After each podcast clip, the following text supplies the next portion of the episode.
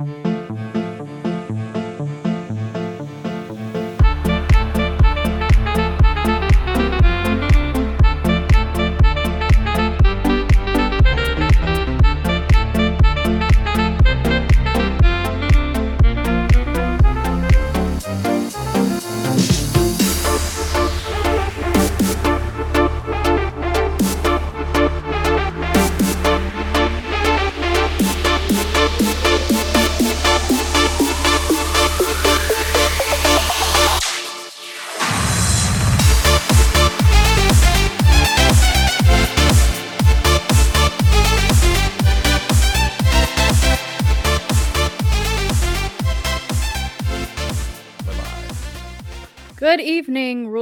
Galaxy listeners. We are coming to you live for the first time, trying out something different tonight for um, preparation for our 200th show, which is coming up next week. Um, so you're getting a bit of a of a preview here about what that'll be like, and, and we hope that you'll be able to uh, join us live as well. Um, so tonight we've got we've got four of us here. We've got uh, we've got me. We've also got Brent, got D Doc, we've got Alfie. Brent, how are you doing tonight? I'm doing good. So I'm gonna start off real quick with uh, like an apology of sorts. So last week when we had Ryan McGee on, I made a couple statements, and I, as I think about it, I think I was projecting my wife's love of Star Wars or lack of love of Star Wars when he said that his wife caught the references. So I was giving him a hard time, more or less, saying that his wife might not have caught some of those references of like the music playing and where he heard it from. She may be a large Star Wars fan that I was underestimating, and I think I was projecting my own wife's who like thinks I'm nuts for doing all of this type of stuff because uh, she totally would not have caught any of those references. So I'll start off with that. So I apologize, Miss McGee, if I did undercut you or kind of belittle your fandom. Um, I wasn't intending to. I just thought it was kind of like I was thinking about my wife and how much she wouldn't have caught on. Uh, and secondly, I want to commend Jessica, the Duchess of Dark Saber Light, for her episode with, um, oh gosh, I can't think of his name. Stephen uh, Kent. Kent. Stephen Kent. That was probably one of the highest level discussions of the Force, Christianity, and politics, and how all of that intertwines both in real life and in the Star Wars universe. So that was awesome. And thank you very much for hosting that because I kind of said in our group text afterwards, and next week, let's go back to the fart jokes because that's kind of like the level that I feel like we're at and not necessarily at the level that you and Steven were that day. It was fantastic. So thank you very much for doing that. Oh, you're welcome. Thank you very much. And I, I guess you can just look at it as we just need balance in all things. Uh, D Doc, how are you doing tonight? I'm doing good. Uh, I'm excited that we're doing this little live show. I think it's uh, I think it's going to be pretty fun. I mean, there was I watched uh, the last Mando episode twice. I always would like to try to watch them twice. Don't always get to, and I thought it was a damn good one. I even watched the one before it, so I've I've got three Mando episodes in, and then I watched last week's Bad Batch and didn't watch this week's, but we're still going to talk Bad. Batch. You watched three episodes of The Mandalorian, I, I, and you didn't watch Bad Batch. Ah, uh, yeah. We all got our we got our vices. We like there's nothing wrong with watching a little. I love the Bad Batch too. I don't know what I'm doing. As I said, I was super excited to have two shows premiering on the same night, and it's like screwing me up for some reason. And it's really simple. Last night's Mando was 30 minutes long. The Bad Batch is 30 minutes long. I'm an idiot. That's that's just pretty much it. I, I just need to find the time to watch it. So, and you know what? I was gonna watch it during the daytime today, and I wanted to show my kids Grogu jumping over the, the little other uh, Paz Vizsla's kid, and I I never show them the Mandalorian yet because I think they're a little too young for it still. I'd like to show them the Grogu scenes and everything like that, but they're starting to get to that age, so it caused me to watch more Mandalorian. But I'm ready to roll for tonight. Sounds good. And Alfie, how about you? How are you doing tonight? Doing good. Uh, you know, we're lucky as fans right now two great episodes of two good series this week, and I'm excited to talk about them. Well, and guess... Ragnar is his name. Yeah, that's, that's right. That's I'm I'm wondering now if, if is it officially Ragnar Vizsla? He calls him He's, Ragnar. It was on his show, son. and he says it's his son. Yeah. So, so I, I just mean like, has he like when that happens, does he officially take his surname? I don't know. I'd assume so, but I mean, it's not Grogu Djarin, I guess. Well, then I I default to the two Mandalorian experts over here. That you guys are the ones that are Mando historians.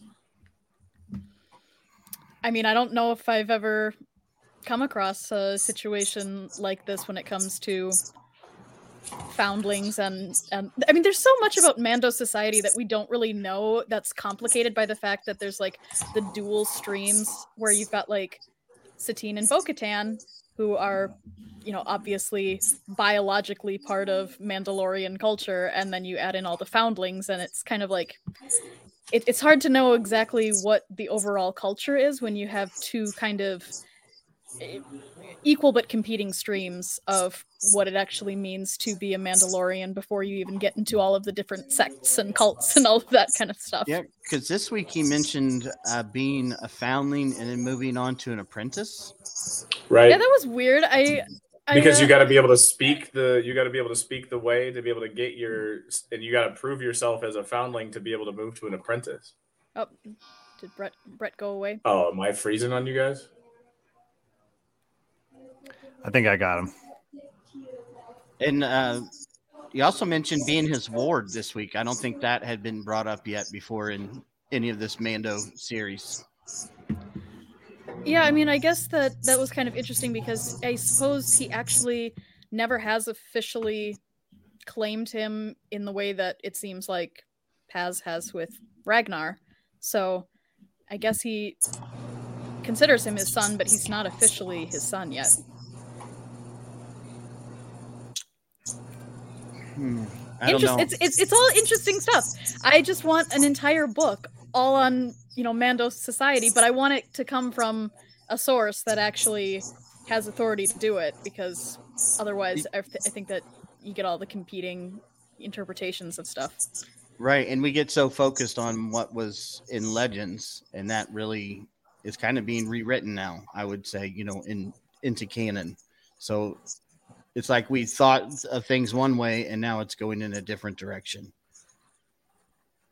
I mean, true, though I feel like the Mandalorian story was rewritten all the way back in 2010 when when the Clone Wars did the story. So um yeah, I mean I, I think that I think that there's generally the assumption that if something hasn't been retconned, it's probably still um, a part of the implicit Star Wars lore, but I also think that really nothing's safe either. Like there's if, if something hasn't been addressed, it very well could be and it could be rewritten. So I, I don't know.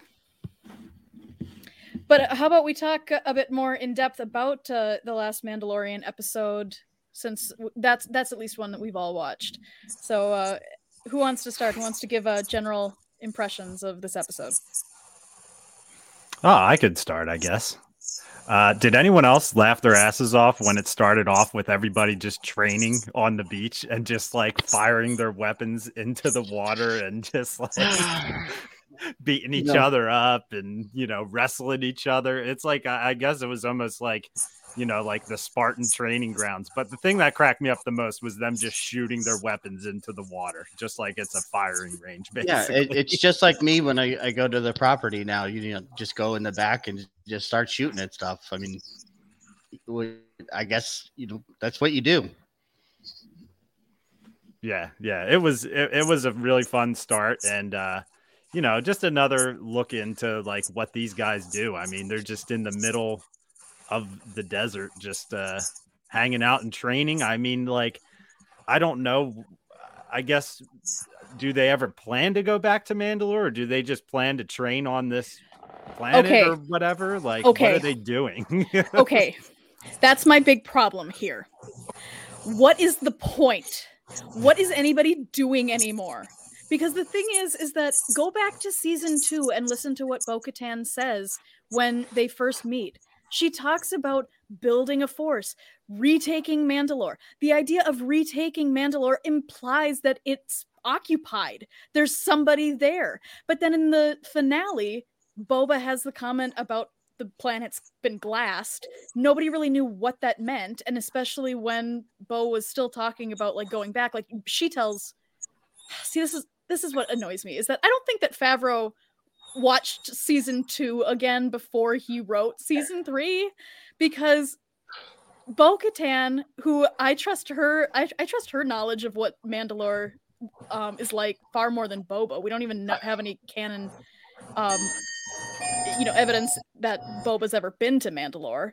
But Bo is the one who says, basically, you don't know what you're talking about. Like, like, uh, like she kind of pushes back when he says it's glassed. So I've just always assumed that whatever he's talking about, that there's something to reclaim.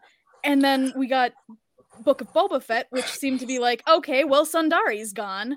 And so now the thing is, is that the thing that bothers me is that there's no planet to retake. There's there's no there's no homeland to find on that planet.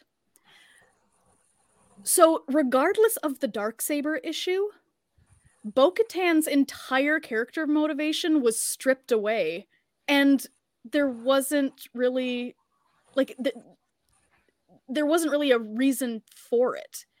So now now all we really have is like all of these dispersed Mandalorians and a dark saber that has the potential to to uh, unite them, but we don't really know what they're doing after that. So I had a couple things. One, is it possible that it's not talking about retaking Mandalore as a physical planet and taking Mandalore as in reuniting the Mandalorians? right? So reclaiming what what it means to be Mandalore. So that is where I'm going with that thought. As my as my pushback as you were speaking was like, it could be the metaphysical, the metaphorical. I need to reclaim metaphor, uh, reclaim uh, Mandalore. Um, and so yeah, she did have all of that motivation because the build the the planet is wiped, but she still wants to she still wants to lead the group of Mandalorians. Well, fine. That... You can you can retroactively think that, but watch the episode. It certainly doesn't sound like that. Oh, sure. And then the other thing, what was I? There was another piece that I was going to, but go ahead, Alfie, while I try to think of where I was going with my other piece. I agree with you, Jessica, because the first time we meet Bo Katan, she talks about how they are uh, intercepting the the shipments mm-hmm. and that the imperial weapons will be used in retaking mandalore. Yep. And then they take the ship and you know one one little piece that i've never seen come back is when they do take the ship uh, the commander says ask moff gideon to send the fleet. That's what i'm saying. I don't think that favreau remembers what he wrote. Now also on the flip side, though, it could also be that, like Brent is saying, she's preparing because once she knows that she claims Mandalore again and raises the dark saber and all that stuff, that immediately they're going to be attacked by some force. You would assume the Empire, but when or they, the Imperial. When they claim what? Well, like when, let's say, you know, whenever she puts out the uh, you know Autobots, you know, come to Earth call, and you know all the Mandalorians show up from out in the stars, and all of a sudden they're assembled again. Is anybody else getting really bad feedback? Yeah. Is, does somebody have a? a, a it's probably me. Background? Yeah, yeah, that's it. you, Brent. Just mute at this point, then I'll probably when... at this point I'll probably peace out because there's nothing I can do about it. Well, just no, just, just, just mute, mute yourself unmute. until you until you want to talk. Yeah, when you talk, it sounds perfectly clear, Brent. It sounds like eh, I don't know. There's just like a fuzz when you're not uh, for some reason. I don't know why it's not balancing it. But that the point I'm making though is also trying to think around the problem of stuff that they've already established in kind of hinted at that hasn't happened. Yes, I was in the camp that at some point they would show up at Mandalore and this Imperial Remnant fleet would be sitting yeah. there waiting for them. Exactly. Obviously, that's not happening. So, looking back at it, could you take it to mean that hey, once we show our strength, so, you know, they they are going to attack? I don't know, but yeah, I agree that that doesn't seem a whole lot of direction. And why the heck did they choose this planet anyway to live on? I mean, other than I guess it is perfect training ground for Mandalorians, but um, doesn't necessarily seem the safest place for a group that's trying to build its numbers back up. Then I mean, they've only they've only been there since season one because they had to leave for in season one. Right, but they're he you know Paz said that this bird raptor thing has taken multiple times it's attacked them and taking Mandalorians away. I'm just saying, you know, they're already small enough. Why would you want to pick a planet where every day a couple of you are going to die from the turtle, crocodile, or this raptor thing? I think the answer is that Favreau is obsessed with monster scenes. Have you counted the number of times in this show, and especially in season three, where they're fighting monsters? Yeah, it's a lot. Yeah, they definitely do like like the monster fighter situations, which like that did happen early on too.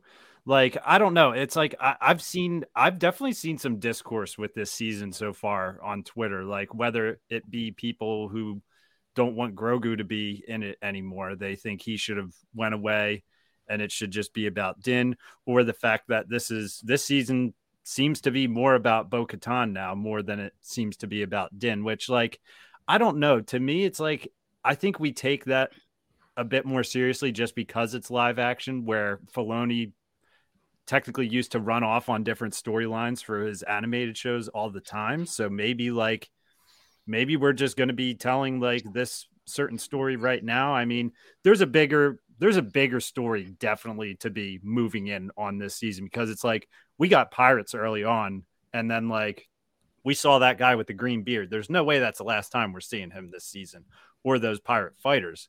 But it's like, I don't know. I guess people are kind of getting to the point where they're like, you know, what's where's this season going? Whatever, which like I think the other seasons kind of were like this too.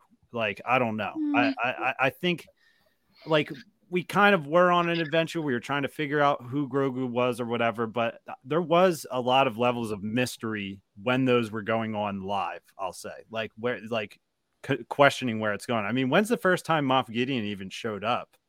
Uh, like in the first season, I need to do a, a rewatch, but like, the, I don't know. I remember just feeling last two episodes. The last two episodes. Yeah, like I, I don't know. I don't know. I, I, I, think this goes back to our this kind. I'm sorry, Jessica, to cut you off. No, no, say what you want. I think this goes back to this constant discussion we have of do you release everything all at once or a, once a week? And we're getting so used to being able to just go to the next episode now that that void in the week because this show is so good and we want to know what's next. It's a you know it's it's a double-edged sword here. Yes it gets us talking and we get to have these discussions about everything but then again it eats at us that we don't know exactly what's happening next. And we start the question of well, I, yeah, now I think this is just filler episode. But in three episodes, you may look back and say, "Oh, now it all makes sense." Yeah, but I mean, I- I'll be honest. I'm I'm very underwhelmed. I'm very disappointed in all of this because yes, the first two seasons had a lot of mystery. The first season was kind of the introduction to this world and this premise, and that's fabulous. Season two was this let's find the Jedi, you know, adventure where Din was re- realizing that there are other Mandalorians out there that don't look like him. And season three, we knew was going to have a lot of Bo Katan. So the thing is, is that there's been a lot of mystery in this show, but it's always been because Din has been apart from people who actually know about the history that's been hidden from him. And so whether or not they like I, I don't know what they're doing with this plot. I don't know. I'm, I'm I'm I'm even annoyed with the fact that there's like no tension between any of the characters right now um, which I wasn't expecting from this last episode. But the bigger thing is that they're focusing so much on all of this action at the expense of actually giving us any new information. And that really just doesn't have to be the case because they're in a situation where, like, they're just living together now. Like, they are having conversations. And Bo Katan should be the one talking to him about Mandalorian history, how we got into this this uh, situation that we're in now. And yeah, part of that comes from the fact that like I'm just wondering why there's no mention of Bo-Katan's sister. But even more than that, I'm really annoyed by the fact that they seem to be like trying to string out mystery when there are so many questions that this this show raises that they never get around to talking about. It's things like how did Bo-Katan lose the dark saber in the first place? Like, you know, what if what's been going on since the last um that we saw Bo in Rebels. Like like we we've heard about the purge, but we haven't really gotten any kind of face for what happened. Like she hasn't told that story. And so I think the thing that I'm just annoyed by is the fact that we are halfway through the season now and we haven't gotten really anything new than what we had in season 2 and I've always just been annoyed that they seem to be very stingy on new information. No, I I can definitely agree like with points you're making because I think part of it is is that uh Andor was a very slow burn and like also I don't know, I had my own disappointments with Kenobi and it's like Mando's the show that never lets us down. Like it, it like that's how it felt. And I guess like since they're kind of like doing uh, yeah, I don't you know so much about Mandalore and all the points that you're making as why why is Bo Katan not asking these questions and everything and uh, and kind of acting differently. I mean, she did change like pretty quickly to where she's just kind of like, oh, like I, I guess part of it maybe could be that she's just seeing how Mando is being with him for a little bit more time.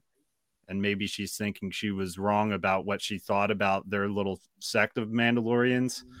But um yeah, I don't know. It definitely is. I, I, I have quite I have asked the question where where are we going here? You know, we've we've seen pirates. You know, who's the big bad if Moff Gideon was arrested? Which obviously something's going on with the mind flayer or whatever. Which sounds like it's from Stranger Things when I heard that thing. But uh, yeah, I don't I don't know. It's it's interesting so far. The dragon was cool. So the other thing that I was thinking about was when you said that her motivation has been ripped away. And in some ways, that is part of like the hero's journey that she may be going on because going into a cave or coming out of a cave, a rebirth, a symbolism of rebirth is part of the hero's journey. So going into the waters, the soothing waters of Lake Minnetonka, could have been that metaphorical entering into the cave and rebirth into something new to where she's like, oh, I might have been thinking about this in the wrong way to where she is now changing her motivations. Um, that's and that is an interpretation that you can take on it. That was what I was trying to think of when you guys were talking, and when I was my my second point. But I will mute again. I mean, I think that that's a good point. I mean, I think that yeah, she's going on a journey in the season, and and Katee Sackhoff has said that the season is very much Bo trying to figure out who her family is, and so that means that you know she's she's. I mean, she she loves Grogu. I mean, it's very Bo Katan Kryze is momming so hard, and I love it so much. She loves that little green gremlin, and she claimed him as soon as he showed up alone on her doorstep. But she doesn't have a home yet with Children of the Watch. I do not think that she wants to stay with this cult that that she doesn't believe what they believe. But on one hand, she doesn't have anywhere else to go and so I, I get that like that's kind of the tension this season but at the same time like i'm i'm just not sure if we're seeing that either like like tell, tell me this what did we learn from bo-katan's point of view in the last episode because we we have her walking around but i was i was very much expecting a lot of exposition and a lot of tension between her and Paz Vizsla. He clearly knows who she is and that's that's Pre Vizsla 2.0, like like right down to the fact that Jon Favreau voices both of them, and we just didn't get any kind of like tension between that. Like they're talking to each other. I just I don't know. I'm just not sure what we're learning about her. I disagree with you when you say that she doesn't really want to join them because why else would she put the mythosaur on her shoulder at the same time as having the owl? She could have had, the owl. She could have had nothing, but she chose at the very end to put the mythosaur on her shoulder plate that is to me signifying that she wants to join that cult that she is starting to understand that is that mandalorian's more than is more than just the dark saber it's more than just having the culture that she had that there is more to it. There are multiple different sects coming together. In but my the mind she isn't, actually the, myth, the mythosaur isn't children of the watch's sigil. The armorer says the the mythosaur belongs to everybody. Correct, but everyone on that is in that, if you look at all the pauldrons and you look at what they put on Grogu's chest, everything has the mythosaur on it. Yeah, I, I, I interpret it more that I mean, she saw a mythosaur. like like this is kind of changing her. Like like like we don't know if she's planning to use this in some way, but like I I see it more of like she's aligning herself with this strange creature that like she's seen and nobody else has. Okay, and I'm also I, the way I'm interpreting it is that she's aligning herself with the creature that is also the rest of the group is aligned with that same creature. So she's trying to bridge those gaps and bridge those divides in her own mind. That was my interpretation. Okay. Alfie? Oh, you're, you're I, muted, I think you're muted. My bad. Sorry about that. Uh, I really thought that the dinner scene around the fire you know, kind of had some semblance to her journey here and why she's I guess the change in her character. To me, it was when Paz Vizsla said, you know, you're the leader of this war party. You get the honor of sitting by the fire while everyone else goes off to be able to take their helmets off to eat. That's kind of to me, it was almost like she got what she's always been looking for but then again, she's no longer the leader, but she did have that respect from these Mandalorians just by being the leader of this war party, and she got to sit by the fire. Um, where her story's going, I'm I'm like with you, Jessica. I, I don't really know. I, I really thought there was going to be something more to Mandalore. I was really surprised that we got that in what the second episode, and you you got to think there's something more here eventually. And I don't know. I, I, I hope it pays off. I, I do too. I mean, I want to believe that there's a plan, but I'm sorry. Like I'm I'm really kind of getting cynical that I mean Favreau has said they're not building to anything, and I I think that believing that there's deeper symbolism to some of these things like i'm honestly getting a little bit cynical that there is but I'm hoping that it'll be satisfying. I'm hoping that it'll be more exposition heavy, where we're actually going to get more context in the next couple of episodes. And I, I mean, I guess my my biggest thing is that honestly, Bo-Katan's story, like whether or not you're as obsessed as I am, like she is the main character in terms of like like she has a story to tell, and it's kind of annoying to me that her story is subsumed into Din's. Like that's just kind of what happened. You know, that Favreau wanted to tell this story called The Mandalorian. Katee Sackhoff was the one who said, "Hey, Dave, my character's still alive. Why don't you bring her in?" And like I I'm glad that she's there. I'm glad that we're getting some of this, but I also just think like there's a there's a good reason why people are being like, "Oh, it's Bo-Katan story now." And it's like, "Yeah, it kind of is." Because she's got a lot more conflict and a lot more history and a lot more going on with her than Din does. Because I mean, honestly, I've always seen Din as Din's not really a character. Din is more of a proxy for the audience, and he's kind of a blank slate. So the things that he gets told about Mandalore, especially, is also what the audience is getting told. And so I just, I just, I, I honestly don't know if this show, three seasons in, is anything more than just a way to get people caught up with what happened in the Clone Wars and Rebels in case they haven't watched. And I know that that sounds really cynical, but that's the truth. Yeah, that is pretty much Din's character because he, you know, what's a Jedi? Does this look like Jedi stuff? You know, he, he always kind of tells the the the story for the people that aren't caught up, you know, if that makes sense. So, is there something spiritual that happens when you guys when they watch the armor being made?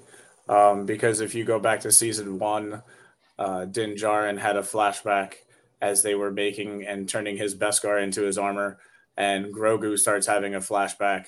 When so, is there some sort of uh, not only is it like mythical and the Beskar important, but is there something in it that like mesmerizes them and makes them have flashbacks? I'm just so it's not like the flashback to, but it's our way of I know it's a plot device, but it was also my way to move forward in the story and have a little conversation about some other stuff that happened. D Doc? No, I I definitely think that's a possibility. I mean, that that's like one section of this episode that we actually like totally haven't even hit yet, which is like freaking awesome. The the flash well, it's not awesome for Grogu because he obviously has some level of PTSD, uh, like from what happened to him because his face started getting all sad and everybody's just like, "What's going on with Grogu over there?" Um, yeah, I don't know. That's a that's a good point. Uh, one thing I did want to touch on though, and I'm kind of going back on the topic, is like I, I, right right before this show, I was actually reading a little thread on Okairo's um, Twitter, and it was like people were talking about the fact that uh, this group is called a cult because kind of Bo kind of like labeled them as that, but at the same time, maybe she just really didn't know what it was like to be around them and see that like maybe they're not that crazy. I mean, one of if if you really think about it, one of the craziest things that they technically do is they don't remove their helmet or whatever. Um, uh, but really, other than that, it seems like they're kind of just like a tight knit family that's not going to let each other down. Don't get me wrong; they're a little bit weird, like they definitely are. But maybe they're not as bad as like it's made out to be. It might just be speculation. And now that she's spending some time around them, uh, she's just like, maybe these guys aren't that bad. I mean, maybe, you know, maybe I could. I mean, she is saying this is the way now. And she's like, what do I do with my helmet? Like, she's like, I don't know. It's, uh, it's, it's, it's definitely interesting. I don't know. She, it, it makes me feel like they're not a cult kind of the way she's joining them maybe I'm wrong. I don't know what you guys think about that, but I mean, if anybody knows what a cult is, it's Bo-Katan Kryze. She was a, oh. she was Pre Vizsla's second in command. She was all in in that's Death true. Watch. I mean, and see that, that that's the problem is that how can we know what's going through Bo's mind when part of what we've always wondered is who are the children of the Watch? Is this Death Watch 2.0? For me, I've always assumed that. I mean, he was he was rescued by Death Watch. Technically, he should have met Bo-Katan. She was probably there on his planet. I've always assumed that the children of the Watch are the you know Death Watch the Next Generation who were sent away maybe at the same time that Pre Vizsla and Maul were taking Mandalore and that that's where the cutoff happened but we just don't know anymore and so we can't really tell anything about what's going on until we get more context there Brent? I would just I was just gonna say I have absolutely no preconceived notion of what any of this is because the Clone Wars meant like very little to me. And like so I have no I'm going based upon like you said, I'm a conduit. I am Mandalorian. I am the Mando who gets told everything from there. I know nothing about any of the depth of what you're getting into. So I'm talking about it as like the everyman who watches this with no pre. So I have no idea where you're going.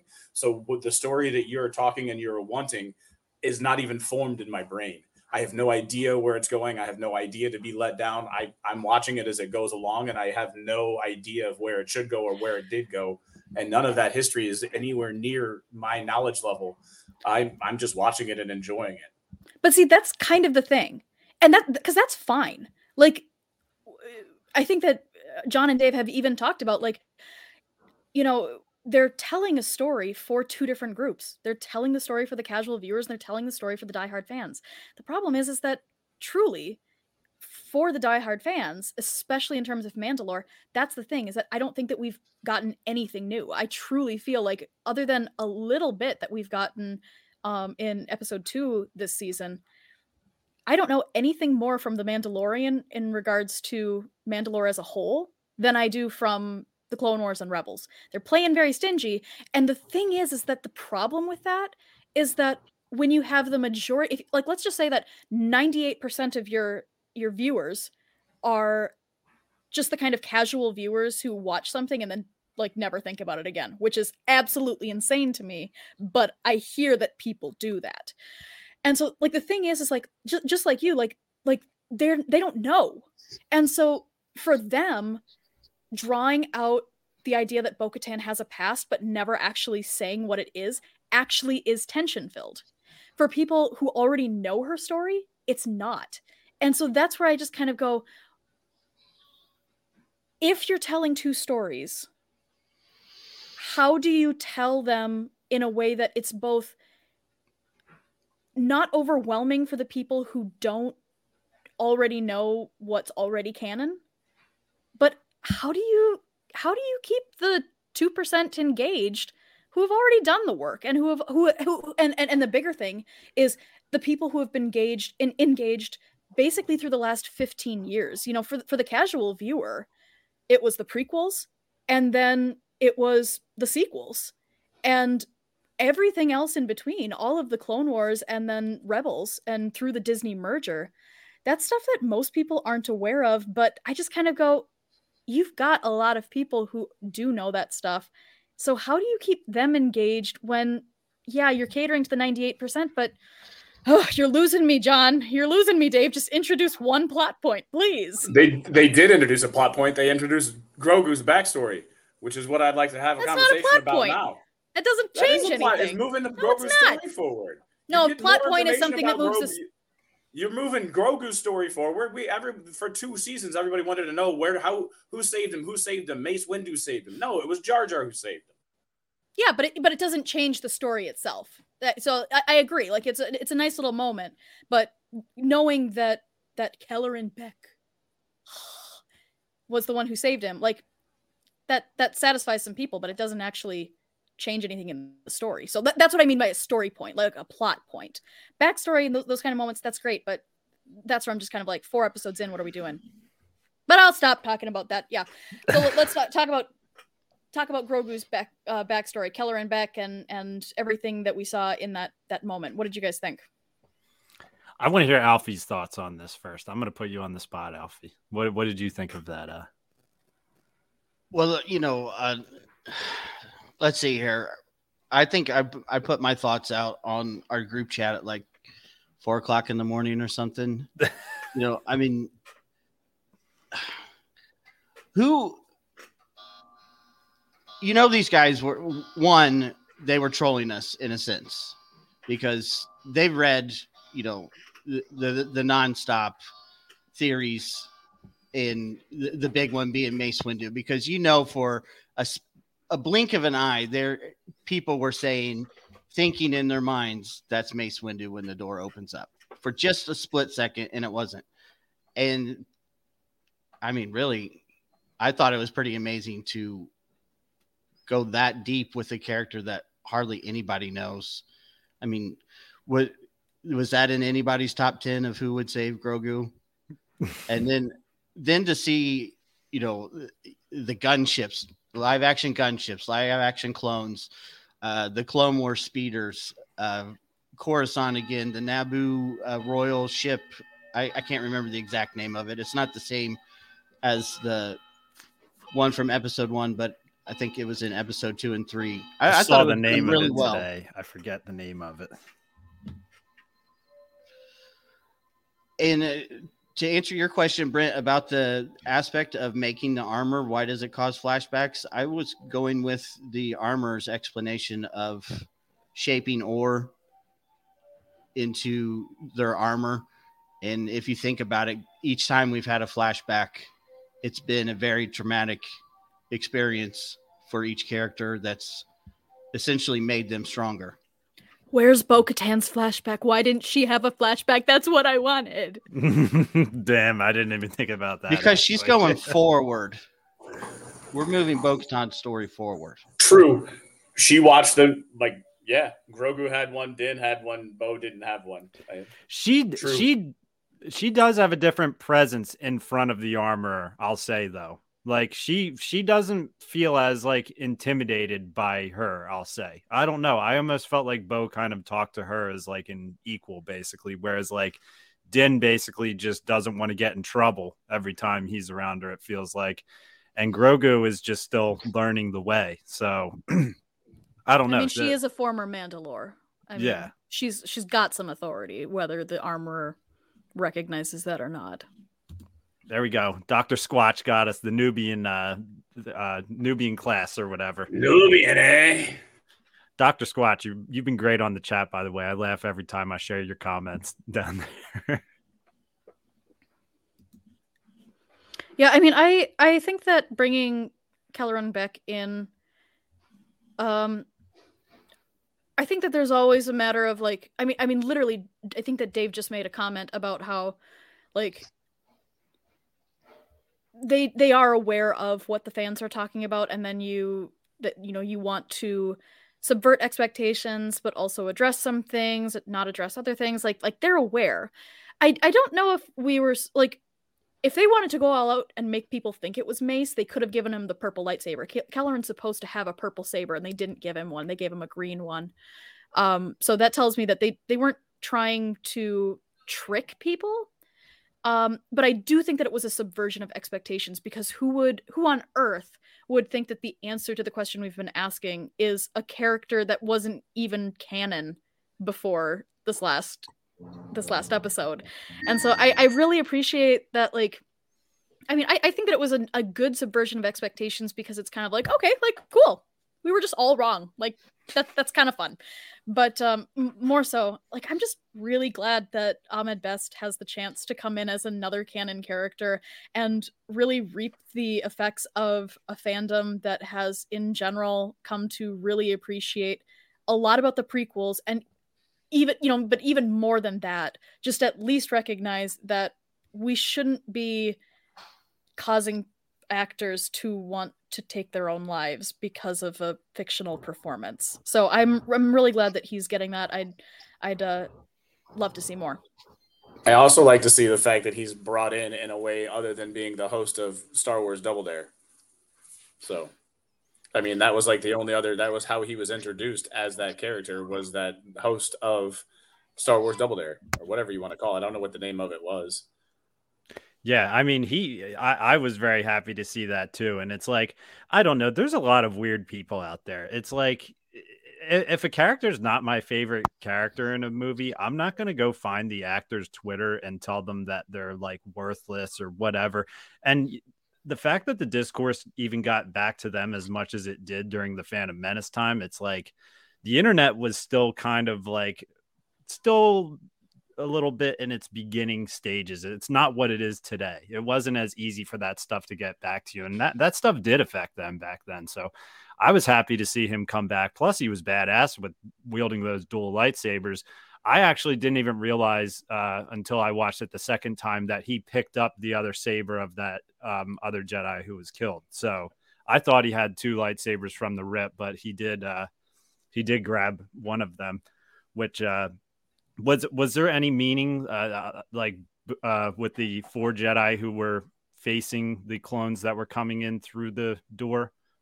Like Not what?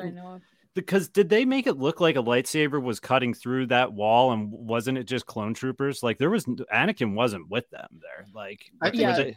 they were definitely th- that was in the the the that, that was definitely what i call a promo um, shot like that's that's it that's the reason why it was there because it was in the promos and you're supposed to think that a lightsaber is going down through the door i actually thought like when people were saying oh this is grogu's uh, order 66 flashback i actually thought no, what if it's a flashback to the dark saber being stolen from the Jedi Temple? Because it, it looks like the same image when we see the dark saber cutting through um, when Moff Gideon cuts out of the ship, like when we first see the dark saber in live action in season one.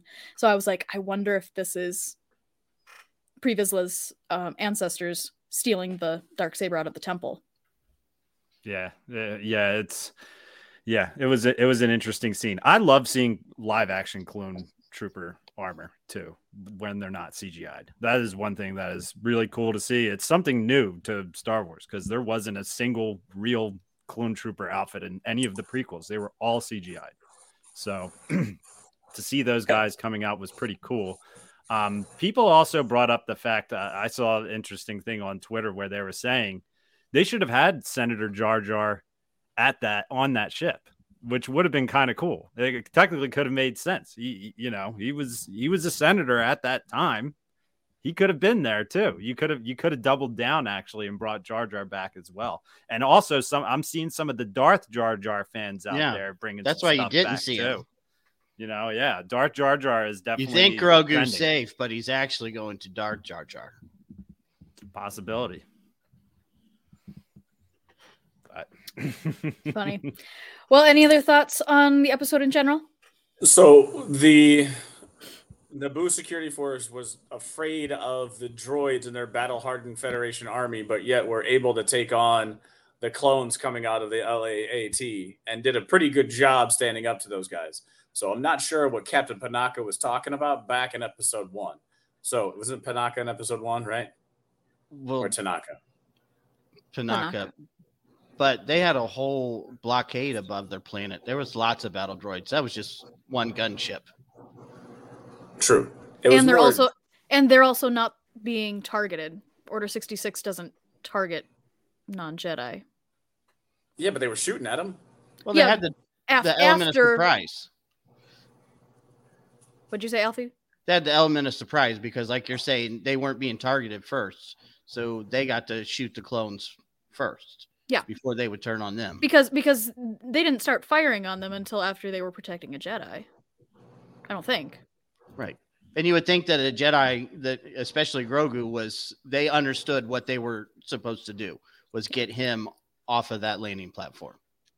And I also like how the BARC speeder did a little bat turn on the square with the rock. And uh, what I don't know, you guys will tell me what the name of the square is because it's not coming to my brain. But the where Homeboy Pershing was trying to touch the rock, Memorial Plaza. Bat turn. There you go. He does a little bat yeah. turn in that plaza. So it kind of tries in some ways to connect that plaza to what was going on with Grogu's escape. And then the other callback to episode one that I thought was kind of funny um, was when the pterodactyl got caught by the uh, the lizard. In my brain, I said, "There's always a bigger fish." So like that was just kind of. I'm sure there were. I'm I'm sure that was part of the reason why they had that thing come up and eat the other one was to have somebody say that, but it was always in my head. So yeah. Well, I'm wondering what's going to happen with the little baby pterodactyls because Bo took them and brought them back. Why do you and keep a- them? Well, well, she's they'll be well, badass to ride in the finale. Is, she's Daenerys Targaryen, and those are her dragons. That's true. There's three of them.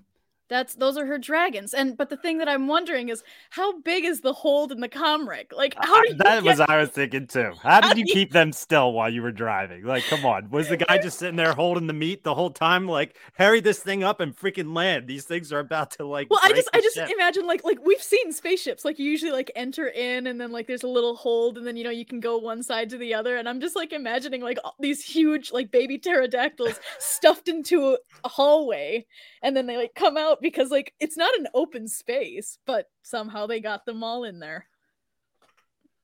That would have been an appreciated shot on the uh, art at the end of the show, is if they just showed a little clip of them inside the ship with like R5 like sitting there with like all of those little baby pterodactyls around them. So Boba's gonna ride the Rancor. Bo's gonna ride. Is Bo gonna ride the Mythosaur, or is she gonna ride her pterodactyl? Din is Din gonna ride the Mythosaur? Like, so we're gonna have like a full on like Mothra, King Kong, Godzilla moment at some point. Hopefully, hopefully we have Maybe. something going on. We'll see. He likes his he likes his monsters, as Jess was saying earlier. He definitely likes his monsters in the show and that's fine. I just like like it's it's the fact that like we've only seen Bo-Katan wield the dark saber once, and she had to do it against a droid because I don't know, it would have been too much to ask for her to to like have us see it while she's actually wielding it against someone else. So I don't know. it's fine. Bad Batch. DDoc, are you gonna so to sum up your point, like you just want to see more Bo and have more detail with Bo. I just want more Mandalorian context. I just I, I I'm I'm desperate now that we're finally now that Din finally has a permanent link to people who know Mandalore's history. There is really no reason to keep the like him in the shadows or the audience anymore. So when mystery is justified, okay, so this is the thing. I, I, I used to be a, an intern at a, a regional theater, and one of the things that I had to do was to to review scripts that people sent in that you know were, were things that you know like we didn't we didn't ask them to do that but everybody does that and the person that I was working under told me that her number one rule of story is that if your conflict if your conflict occurs just because your characters won't talk to each other, it's probably not good conflict. And that's the thing where it's like right now we don't really have any conflict at all. But the the, the bigger picture here is that I think that if and when Bo does start to talk about these things, it's going to create conflict, but it ha- it hasn't happened yet because nobody will talk to each other. and that's what I just don't really get. I don't really know why they're being so stingy. That's what, really what I want going forward.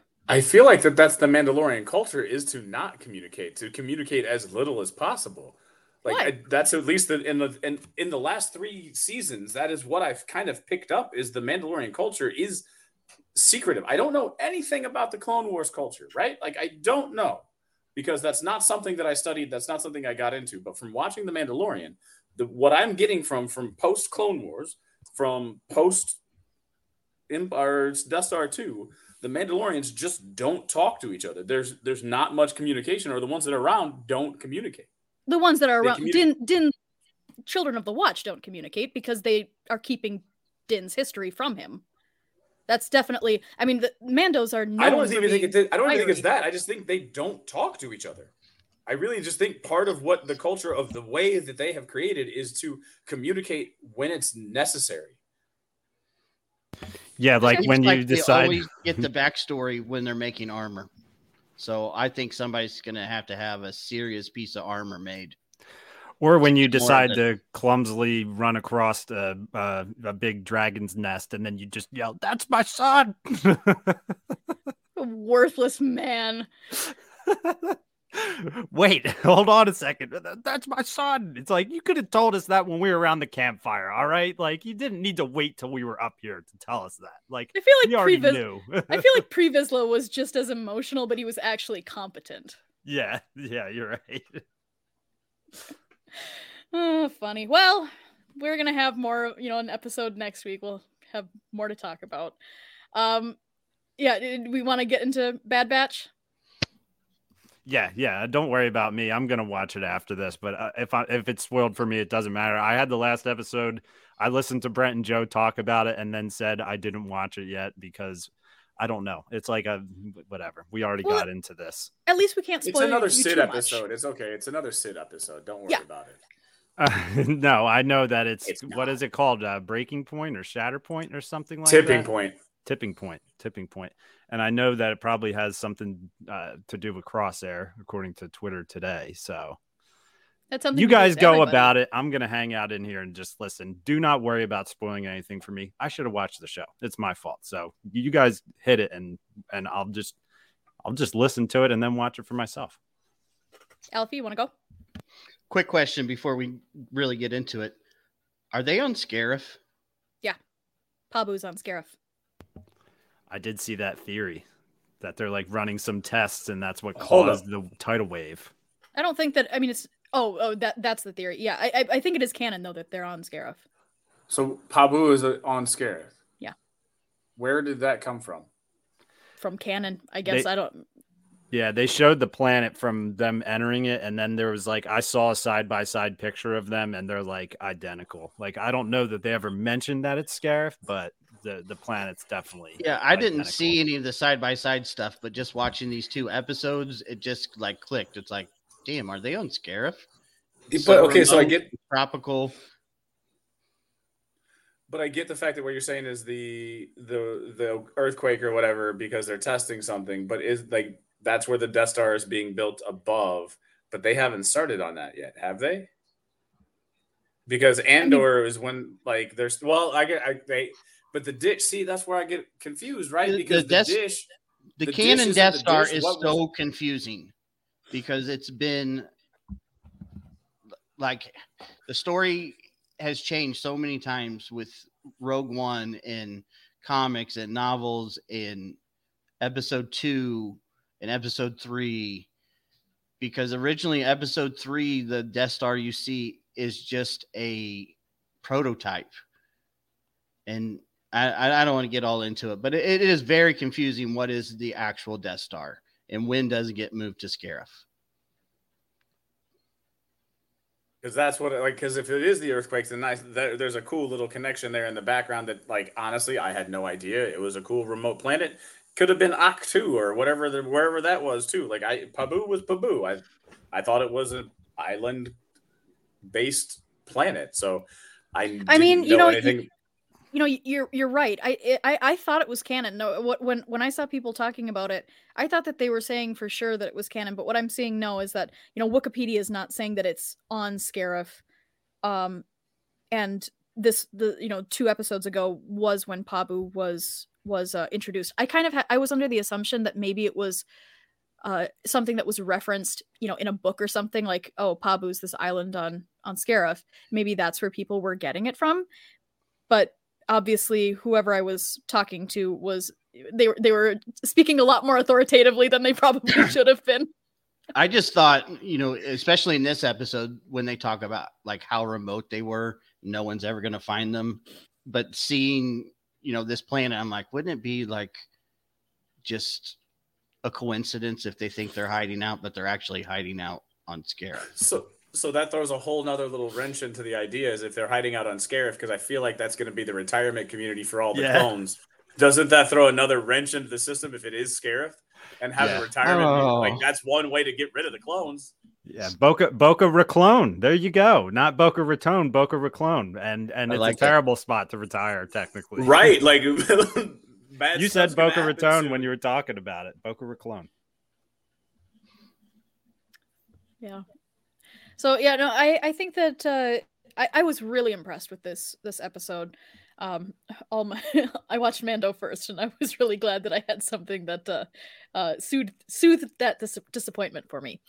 Um but i thought that it was so nice that we're finally at a place where like we've got all of these different characters in different places and then we actually got an episode where like they all appeared including um hot clone Howzer from uh from Ryloth. It was good to see him again. I want to see more of him. Um, uh, Riyo Chuchi, my girl. Um, I definitely want more of her. I was really surprised that Rex actually didn't show up, but I'm hoping that we're gonna get more of him. But um, I, I just think that like like we're finally in a place for like this storyline where like I've always thought that this show could fulfill like its full potential if it actually did break all of the Bad Batch up and put them in different places. And so I think that we're finally kind of reaping the benefits of that. And I, it was really nice to see like everybody working together and and even Crosshair like reaching out like to to warn them and stuff. So like it, it's nice to see those connections, but also get to see all of these different contexts because our characters are in all of these different settings. I agree. I think this is what we've been waiting for this show to be and it's finally getting there. I really like it. I want to see.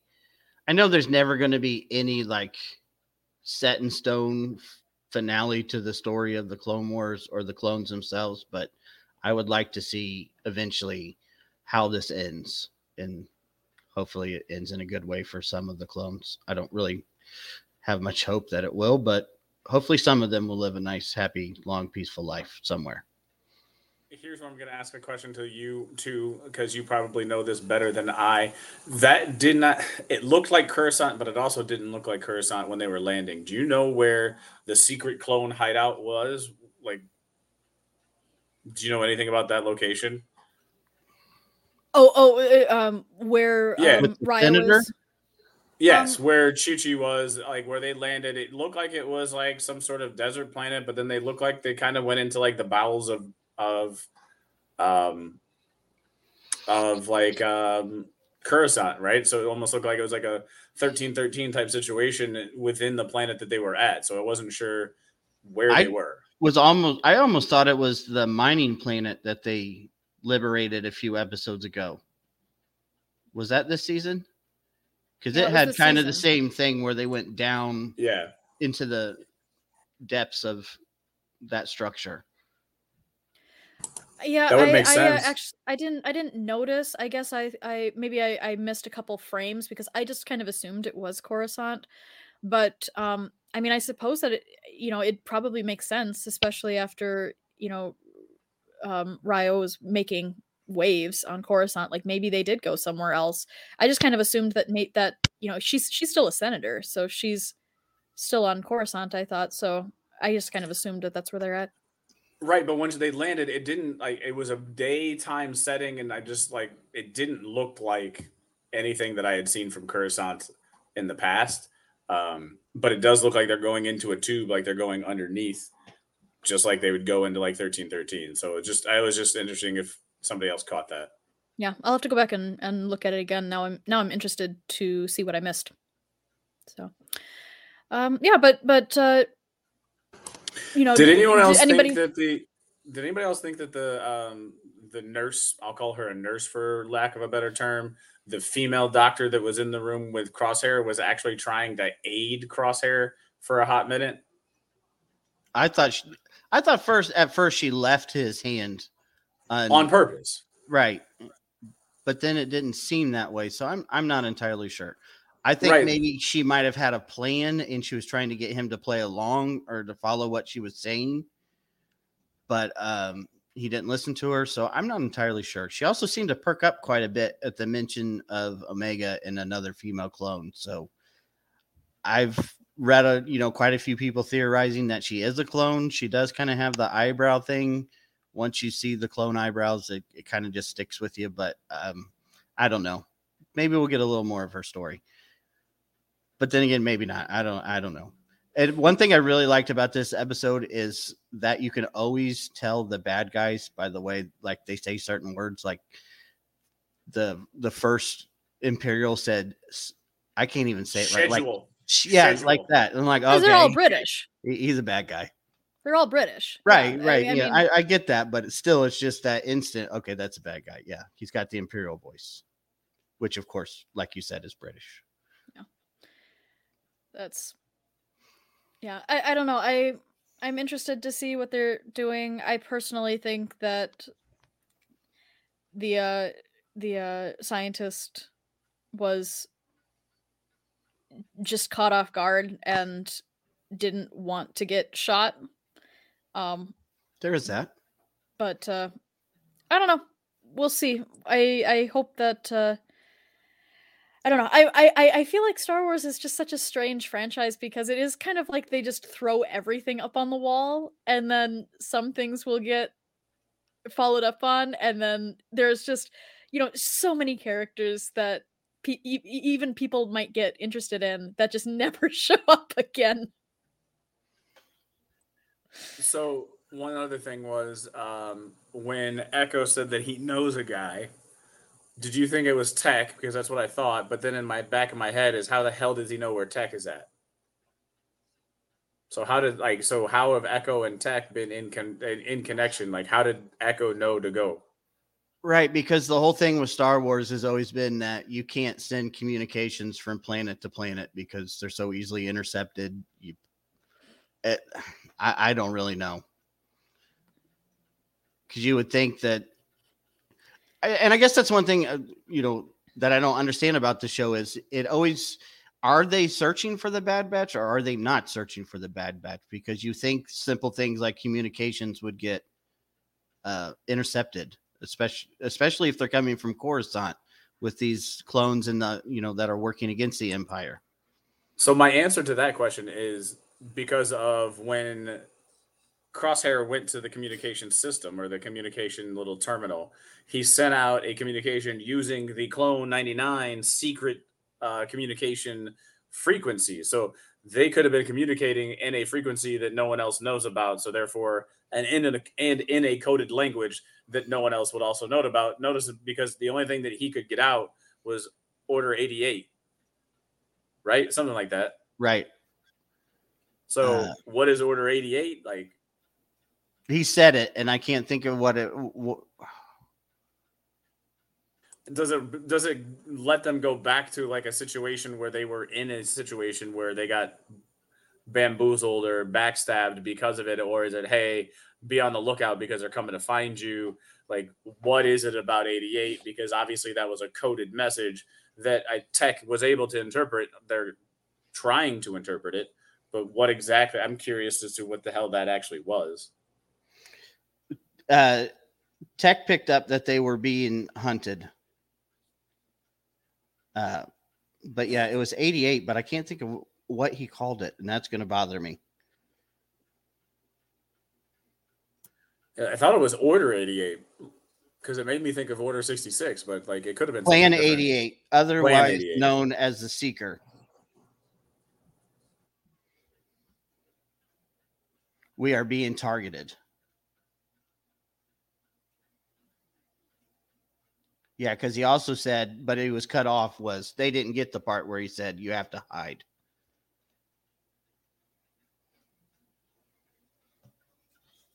Well, it's interesting. I mean, I, I just think that like the you know, I, I I get really in deep in the deep weeds with the storytelling and character aspects.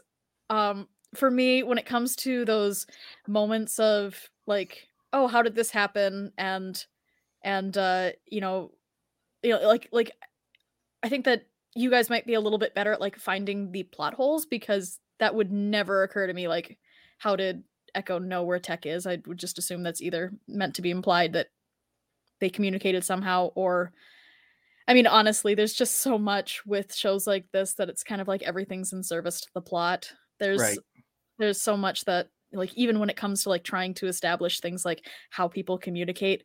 I mean, there's an episode of the Clone Wars where um uh Obi-Wan and Anakin are running and they are communicating to Coruscant, to Mace and and Yoda. They're on another planet and they're using their wrist comms. I'm like, so we've just we've made what are essentially like radios into you know these but but it's again all in service of the plot so i don't know i i think that there's always going to be inconsistencies with right but then obi-wan couldn't use his ship's communication to call coruscant. He had to call anakin to call coruscant. So that's where i get lost with the whole communication thing. You know in rogue one they said we can't send a communication in imperial space. Uh, you know, Princess Leia couldn't send the plan or you know something to Yavin Four. He had to personally go there so that it wouldn't get intercepted. But yeah, I mean, it, it's it's just part of the plot. You just got to look past it and go with it. Yeah, and that's the thing is that I mean, in general, when these things kind of happen, I just I try when I do see things that do bother me, I try to just tell myself that these stories are just supposed to be viewed more mythically so when it comes to like any anything that's like, oh, like the the one that comes to mind is like Mandalore is is um like on the outer rim, but when Obi-Wan needs to get there to go rescue Satine, it happens and like that. And it's just like there there's no sense of time. There's no sense of any of this. So I just kind of go like like the, the, the, one thing that bugged me too with uh, the last episode of Mando is that they watched the raptor take this kid away and then they like go to try to find it and then they're like oh we know it's up there let's make camp and we'll be down here hopefully he doesn't eat him in the right. night and, and, and then they set the plan yeah. Then they have a big committee to set the plan. Yeah. And then they fly off and then have to climb up and then and he regurgitates the kid. Yep.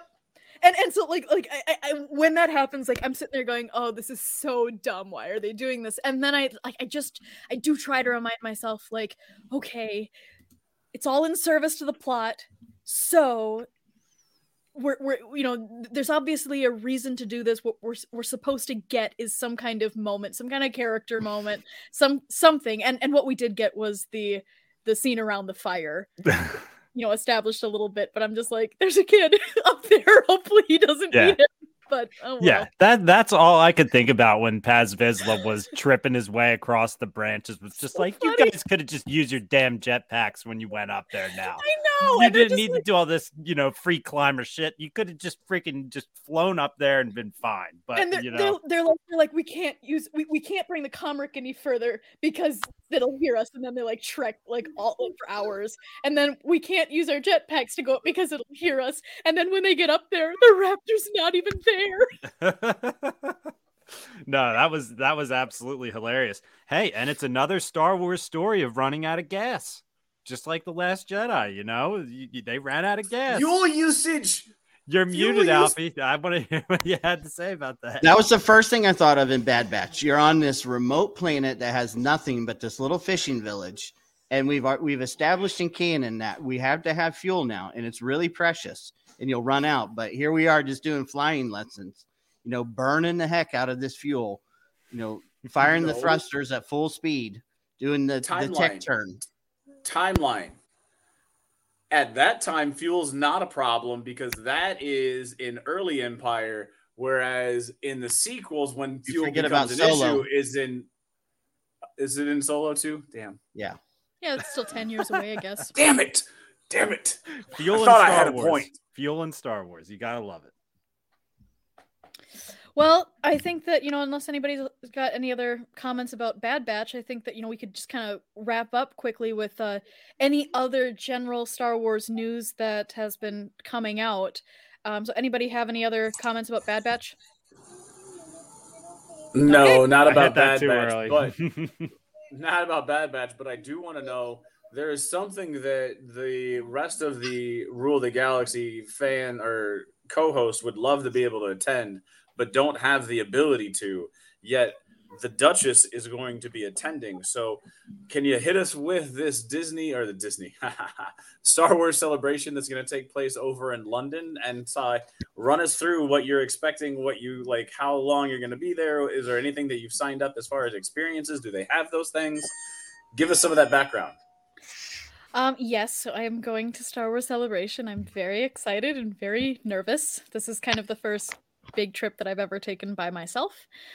Um, I'm going and I'm meeting a friend who um, I met through Star Wars, met met online. We've never met in real life, but uh, we're very close. We consider each other sisters, and so I'm going to go and stay with her. We're attending the convention together. Um, it just worked out perfectly since she's um, she lives in London, so that's great. I'm gonna have a little bit of extra time to go and and hopefully do some just I'm, I'm hoping to get beyond just touristy things because I've been there twice. So, you know, I don't need to see the Tower of London again and things like that. But just to kind of experience London in a deeper way than I, I have in um, the couple of trips I've taken in the past where it was very, very quick. Um, so then I'm, I'm, yeah, I'm heading out um, first Sunday in April.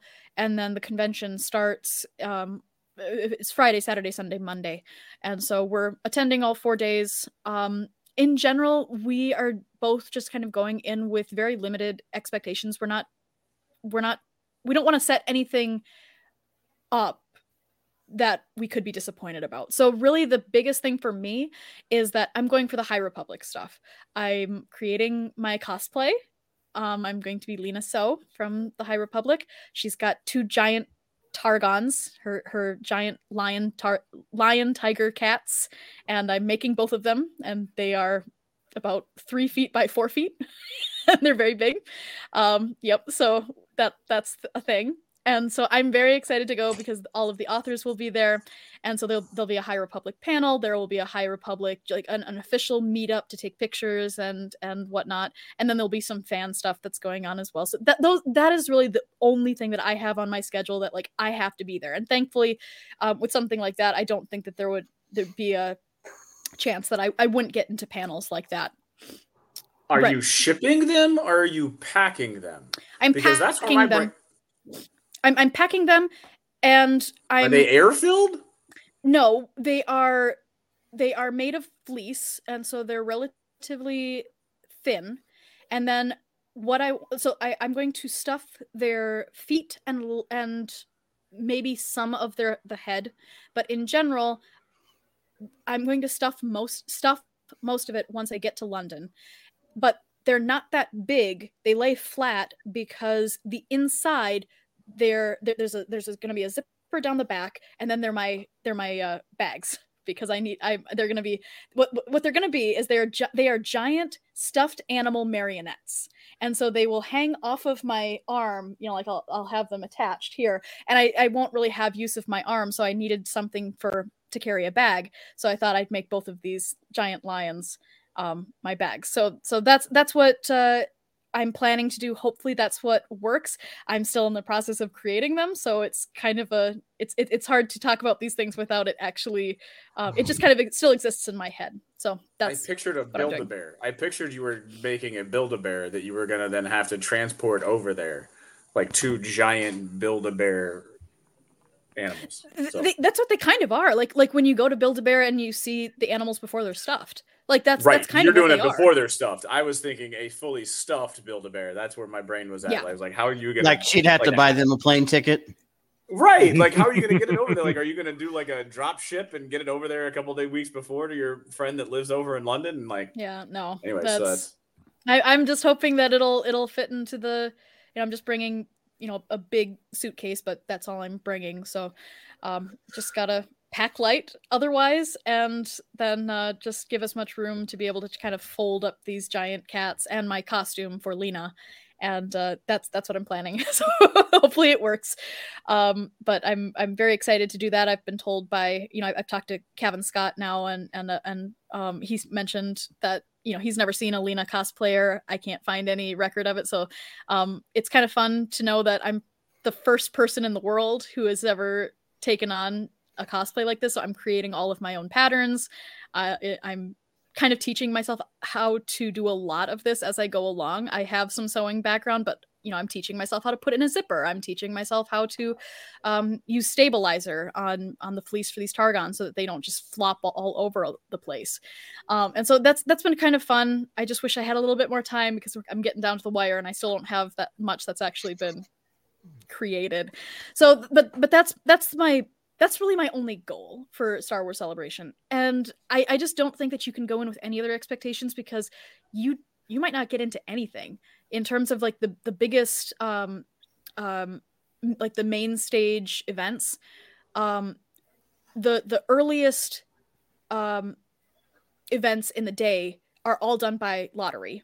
And I think that they do that so that you they won't have long uh, long uh, lines before the con actually opens and so they they do a lottery you go in i hear that you can stay there and so if somebody's just like gonna hunker down and and you know bring some food in and whatnot like they could stay there all day but everything else is just like going lining up probably for long periods of time and trying to get a seat in um, a space that I've been told like this isn't the largest convention center space in terms of where celebration has been held in the past.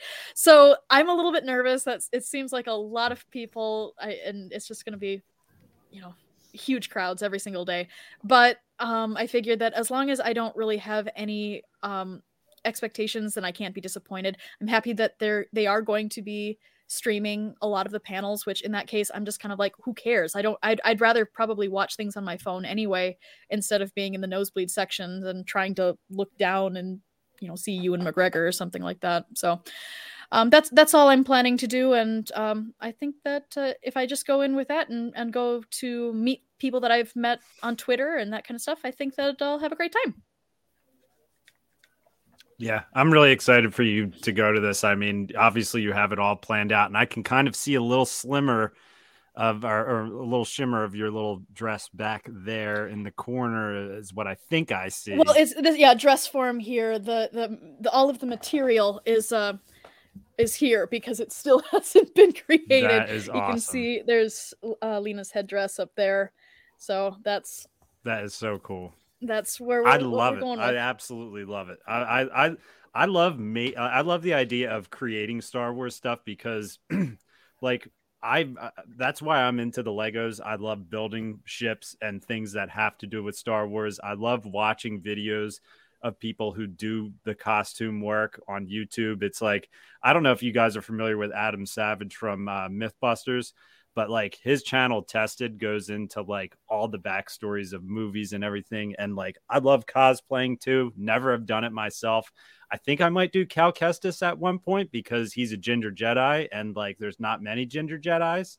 So cal kestis is like number one on my list if i ever do it. But i just can't wait to have you host a show on here and tell us everything that you saw on that trip there. Like we're just going to be like, all right, what else did you see? And then just sit here and listen probably like it's going to be cool. And you might hear those movie announcements, you know, you, you never know. I like your expectations going in, you know, like you're you're going to have a great time no matter what. I'm pretty sure obviously, but you know, I, I'm I'm excited for you to meet some Star Wars friends which I'll be doing soon at the ICCC. I finally get to meet these guys here, so it's exciting. Yeah, that's that's really. Uh, when is ICCC?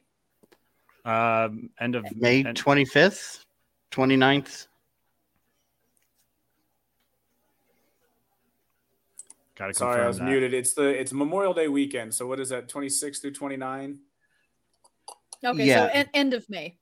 Yeah, yeah, yeah, yeah. that'll be fun. I uh, I'd I'd love to get back there too, but you know, I just don't think that I can uh, factor that into my uh, budget yeah. or my schedule. But you uh, got stuff to do. It's okay. but I, I, mean, I, it is fun to see the um, guest list that's shaping up for that too. It seems like they're they've got some all uh, rebels all the time, man. That's what I. yeah, exactly. I, I love that. I that. think there's one more to be announced. I think like this Friday may be the last of their big announcements before they just keep kind of peppering in the smaller announcements. Yep. Um, but yeah. Yeah. So exciting stuff. Good stuff. Anybody have any thoughts on uh, you know we got what we have the the rumors about the movies, but uh, I mean I, I guess okay okay how about this? You know they are going to announce things at Celebration. You know I'm sure that they'll have you know updates on Ahsoka. You know um, it'll be kind of fun because Mando will still be airing when we go.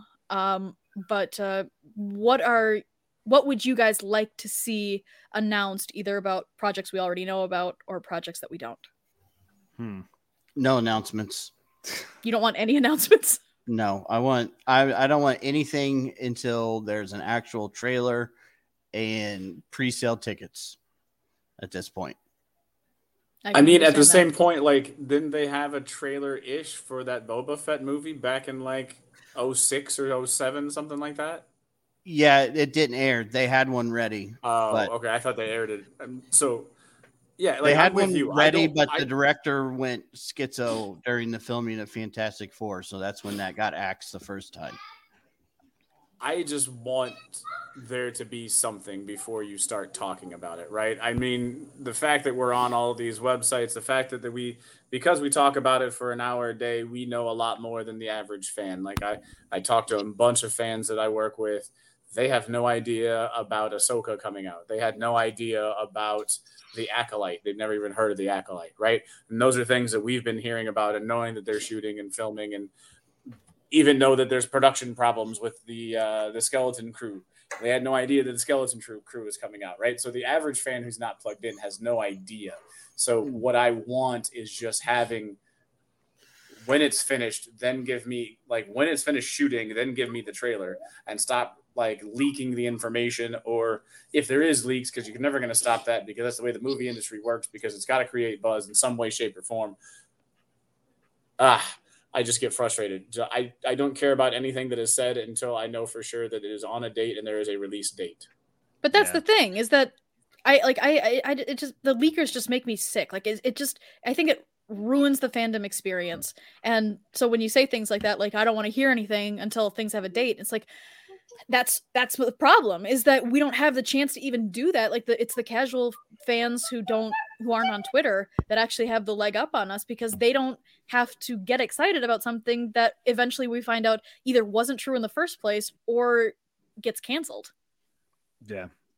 Yeah definitely. I mean from what I from what I've seen, they they were saying there was three movies to be announced. One that's in limbo or or like having issues, which we already learned about this week with the writers changing to the writer who wrote Peaky Blinders, which Peaky Blinders is one of my favorite shows that I've ever watched. So I'm kind of excited to think that they'll be writing for Star Wars. It's technically not like a big step back in my opinion, uh, but I didn't know that they were talking about announcing three movies. So no, that's I, it's just a leak. It's like it's yeah. it's I don't believe it at all because it hasn't been suggested even by the one. most reputable sites. I'll take one. I don't care. I, I I want a director walking on the stage saying, "I'm making this movie." It's probably going to be Taika Waititi, which I'm fine with it because I think Taika Waititi's been playing with us this whole time. I think his movie has been written. He's always just like, "Oh yeah, I think I might," you know I got to work on that movie a little bit or whatever. And that's just his personality. He's a pretty weird dude. Like, and he's made a lot of really good stuff. And then he's, he's one of the made, three. Yeah. He's made some really good stuff. And then he's also like, Thor Love and Thunder was not my favorite movie. Like, I thought it was pretty good. But like, I also kind of am a weirdo and liked the older Thor movies, which a lot of people didn't like. So, like, I don't know he has different visions for different things. I think he's hilarious. I think he's good in the lane that he is good in. Uh, would I give him the Thor? Like, uh, what would a Star Wars Taika Waititi movie look like? I don't know, but my ass will be sitting in the seat when it comes out. That's all I know. So I hope it happens, basically. Uh, but I don't know. I hope we just get one movie announcement. I'm I'm clamoring for movies so bad because I just want that extra production value in it. I want the feeling of going to a Star Wars movie on opening night. Like I want it so badly. And I mean, people wanted that for a long time between the original trilogy and the prequels. So like a lot longer than now. It's just like since Disney has such a big budget and you think they're going to do so much stuff with it, which they have, they've done a lot of shows. I just want to see a movie, uh, which they've done those too. But I don't know if you guys saw Lucasfilm basically said Indiana Jones is killed after this, like not like not in the Axed. movie, but the, they're just like don't make any more Indiana Jones after after this, which nothing I, but Star Wars.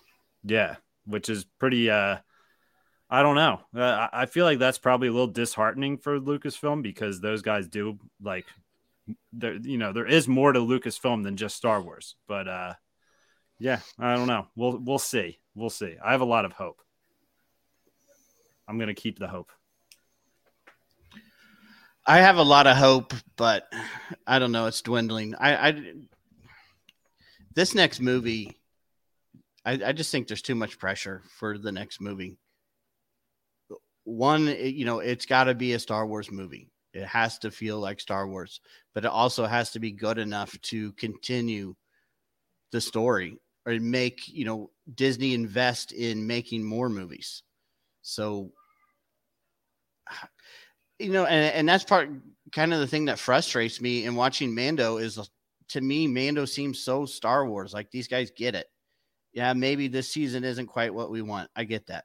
But for the most part, it just feels so familiar and so enjoyable. I don't understand how somebody like can make six hours of I think is pretty good science fiction movies out of like 30 seconds of content uh, in the first Alien movie. But that guy can't, you know, come up with a good Star Wars movie. I I, I just don't understand. I'm not a writer, so uh, you know I can't judge anyone. But it just seems just strange to me that no one can get past the writing stage in making a Star Wars film. It doesn't really surprise me. I think that Star Wars has had a perpetual problem ever since the Disney merger. And that problem is that Star- Disney acquired this massive franchise at the same time that George Lucas retired for good.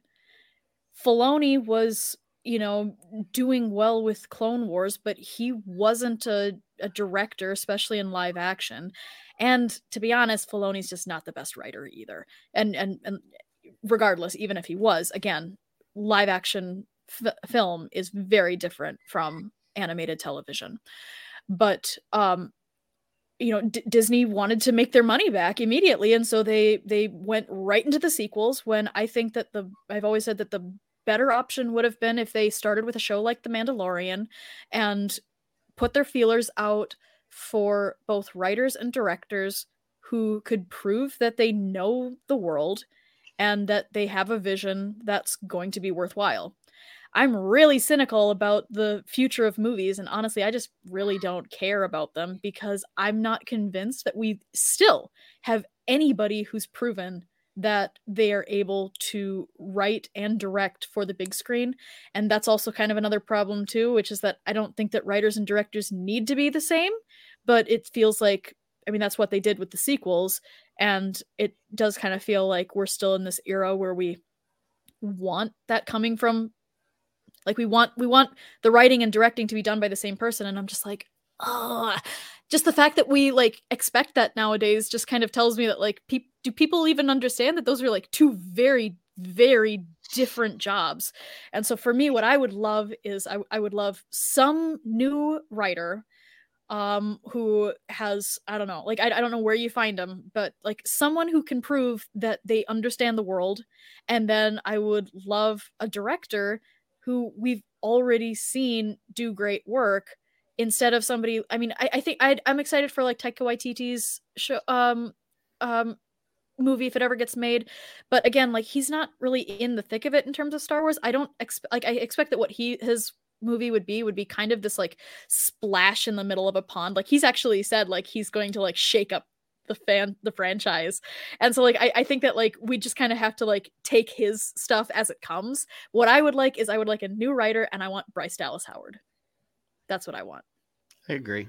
I'm all in on that i would take bryce dallas howard as just single director of the movie all day because mm-hmm. everything she's directed on star wars tv shows or streaming shows have been excellent like mm-hmm. i mean her her episode uh in the book of Boba Fett with Mando was awesome. Like it was great. And I mean, I think she's directed a, an episode this season, which we haven't seen yet. So I, I, yeah, I not yet. Yeah.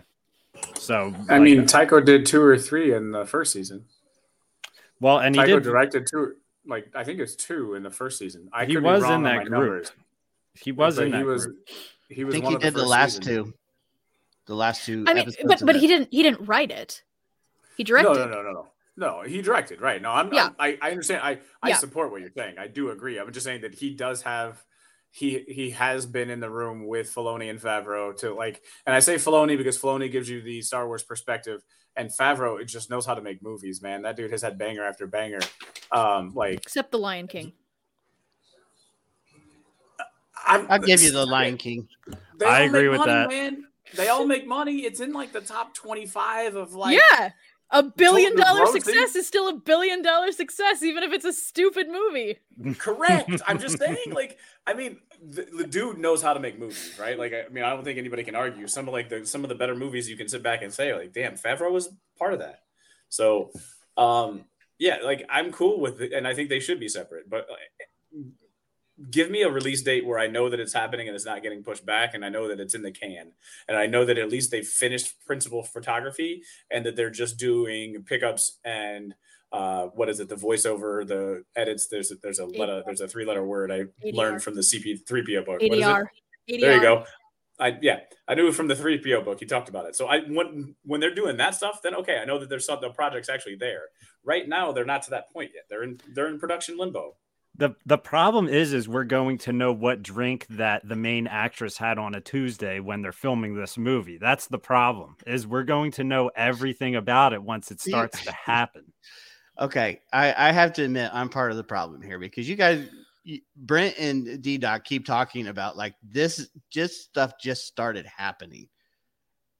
Brothers, I read the script for episode one. Okay, on dial up this isn't new. It's not new, but the quantity and the qua- the quantity and the speed at which you get it are way faster. Yeah.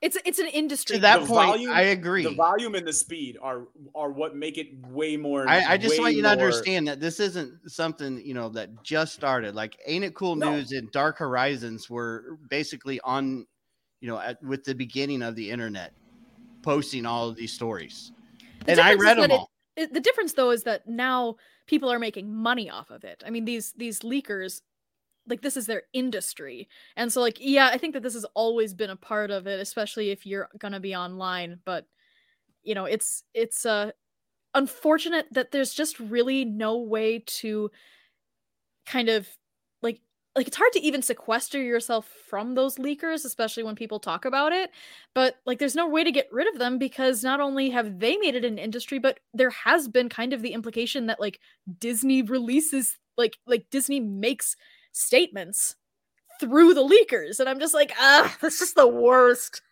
Oh, I know that for to separate yourself when we have a we we talk to a guy every week who is part of the the leak culture. Are you referring to me? Yes, sir. it's yes, no different than the NFL though. The NFL like they have a legal tampering period and then like, you know, then like guys start to sign places even though the off season technically isn't over. Like it's it's definitely no different than that. I don't yeah. know. I enjoy it and I hate it at the same time. Right, it's because like, uh, to me there is a sense of fun in it because like the the mythosaur armor. I read about that like over a year ago. And it's like Why would you do that? I don't know. I agree. I don't want. I don't want anything spoiled for me at all. Because uh, to me, part of the fun is seeing if it does come out to be true. Okay. Okay. Because when I read that, just like when I first read about Grogu, way before the Mandalorian came out, I thought that was the dumbest idea I'd ever heard. A family of Yodas, like that's what this show is going to be about. Now, granted, the leaker had walked into a room with all of the Grogu, different Grogus. So, yes, he got it wrong, but in a sense, he was right. I don't know. To me, it's, it's, yeah, you don't want it to be spoiled, but then again, what if it isn't 100% right? Because, like I said, the Mythosaur armor, I thought that that's the dumbest thing I'd ever heard. Why would Bo Katan get Mythosaur armor? Let's not go back there. Let's not go back there. well, I guess we'll see. I'm not really sure what I'm expecting. I'm, i mean, I'm I'm expecting updates on Ahsoka. That's really the thing that we have coming down the pipeline. I hope that Ahsoka doesn't take away from the Mandalorian, you know, finale in the week after that. But so yeah. Ahsoka's confirmed, right? I mean, everyone knows that that's filming. Yeah, they're they're skeleton basically... crew is like in filming. I know that there's some production, in, in, but like I think they're either done with filming or in production, post production with that one, correct? Or somewhere I around think there. They're in post production. They're done with principal uh, photography.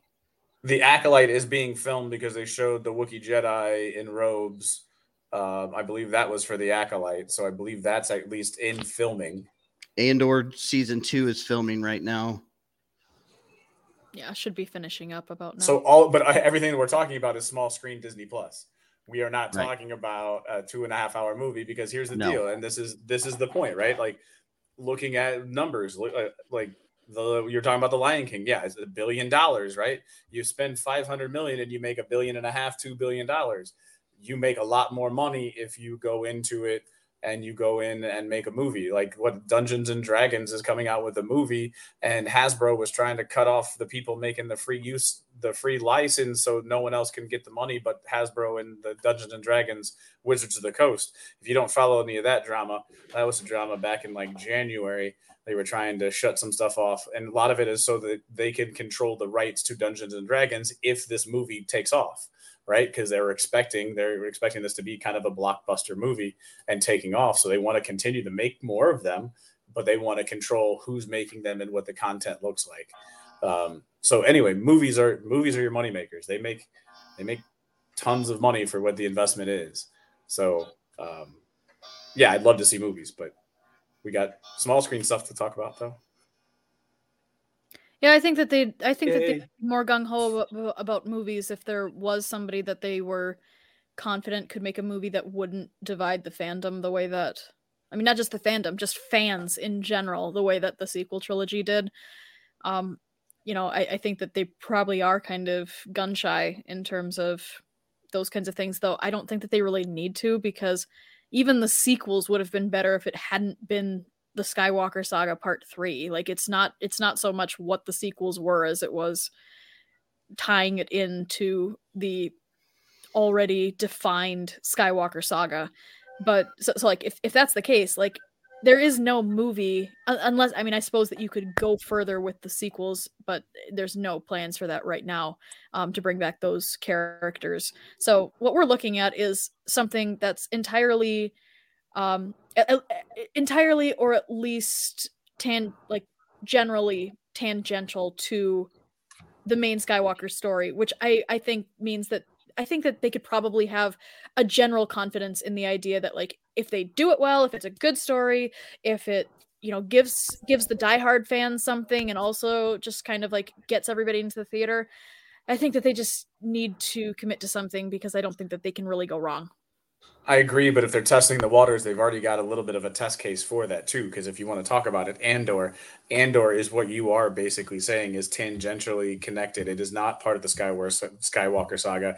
It is a couple rare characters, and then they throw in Luthen and all of his little Easter eggs behind him. He drop they drop a few lines to connect you into the Star Wars world, but by and large, there's not a huge connection to the Star Wars world, and that got mixed results from most of the fandom. If you sit there and listen to the social media fandom, now granted, social media makes you think that the those voices are the only voices, and they're not.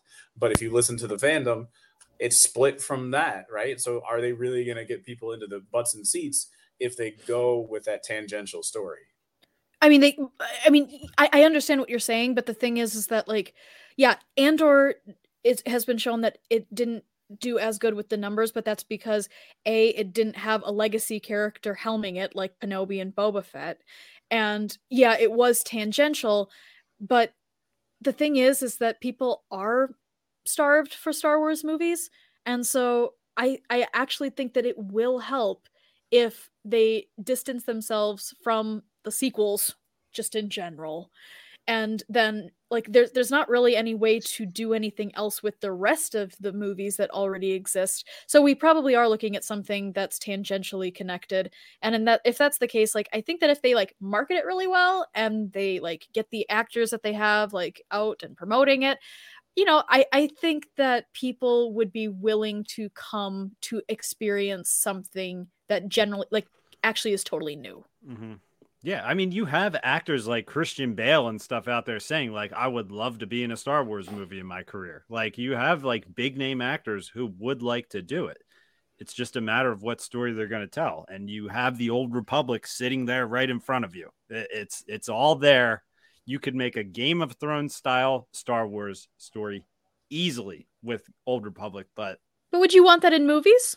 I would take it in movies. I would take a I would take an Old Republic uh, trilogy that technically just has nothing like obviously history wise it would have something to do with what we have going on but i think you could tell a new story with old republic like easily but and then you could easily fill it in with the series in between based on like the you know draw inspiration from the comic run.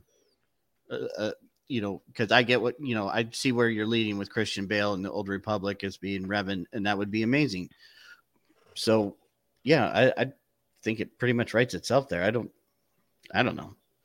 I, I, I think it'd be an, e- an easier way to go. And it could be because you have cool. source material to build off of.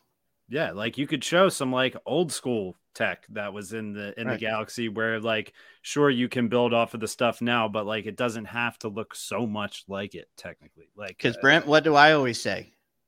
That's a hold up on the movies. New ideas are hard. this is true.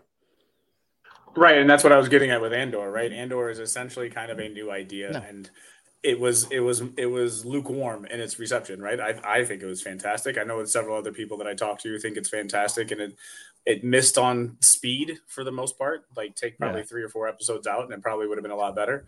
But um it's one of those tangential stories, and it's kind of eh.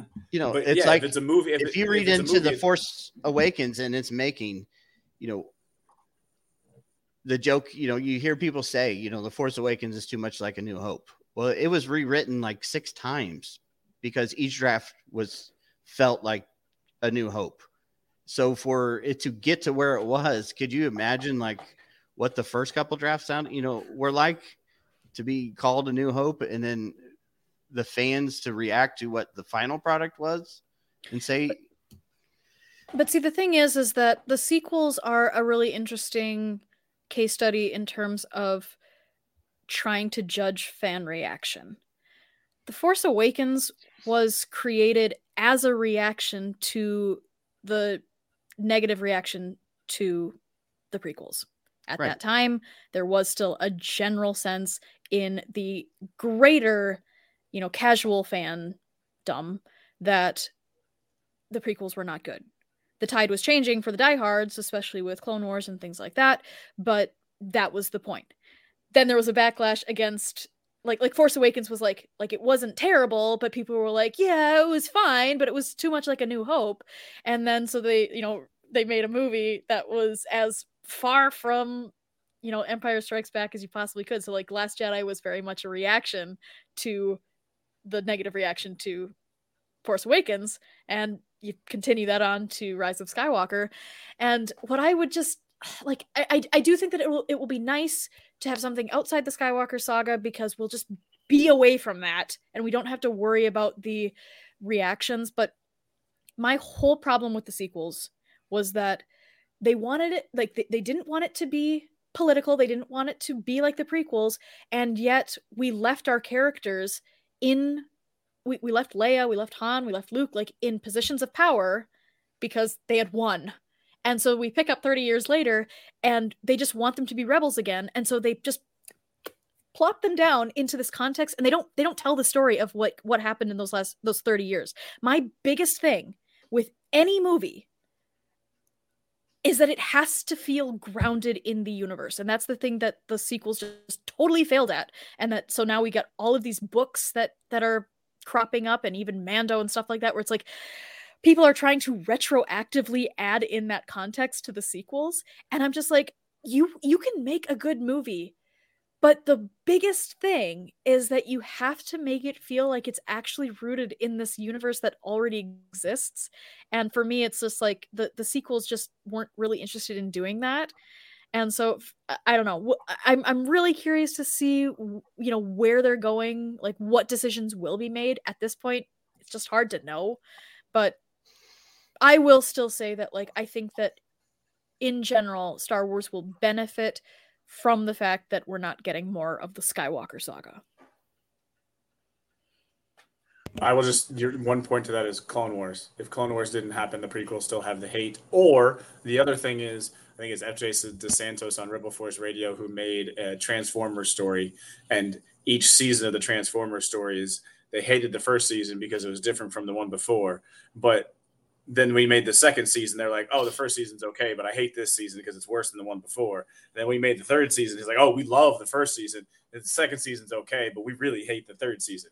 And that's kind of the way fandom goes. Like you have to hate. Like as the new succession happens, if you think it like look at a lot of fandoms, it it it happens that way.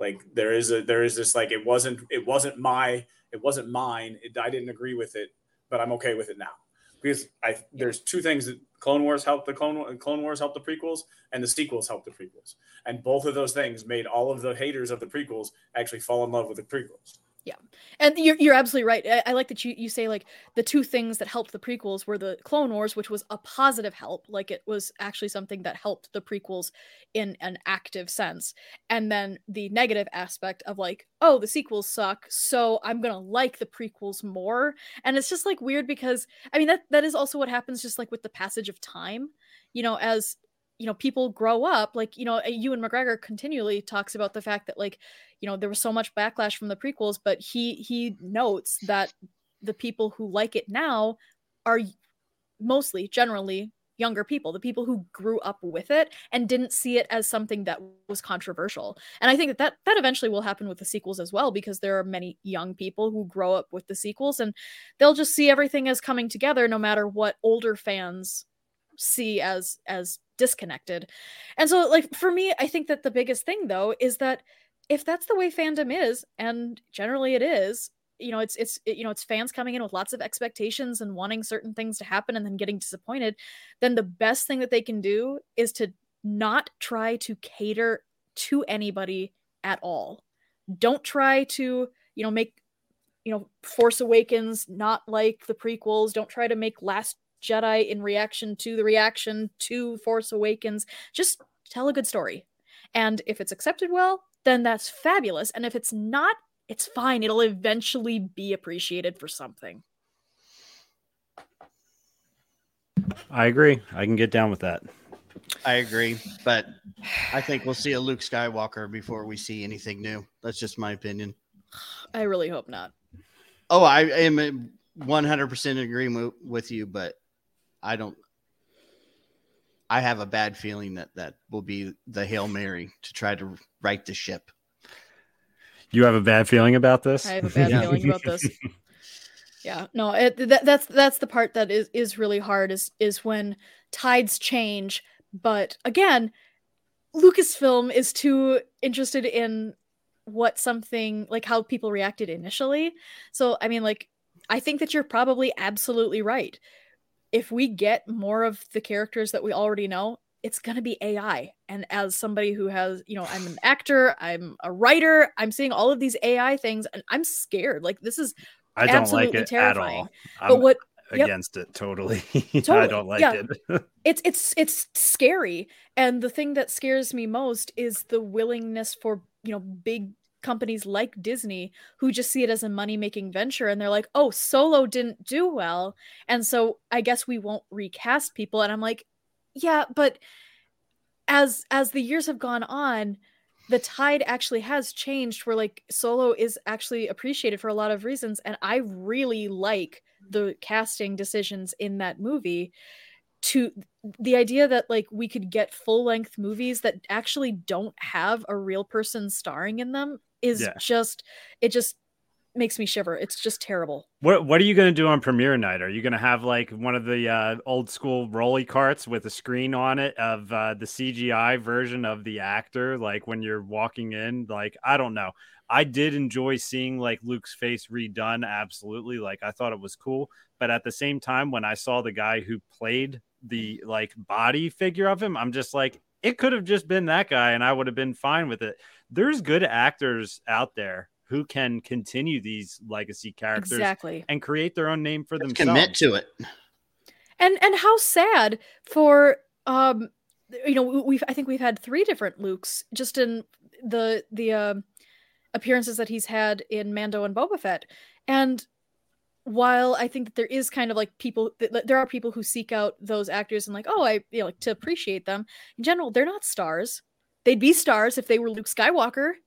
And so like that just again, as an actor, I just go, why on earth would you basically hamstring the ability to have a new, younger star portray a character that is already beloved?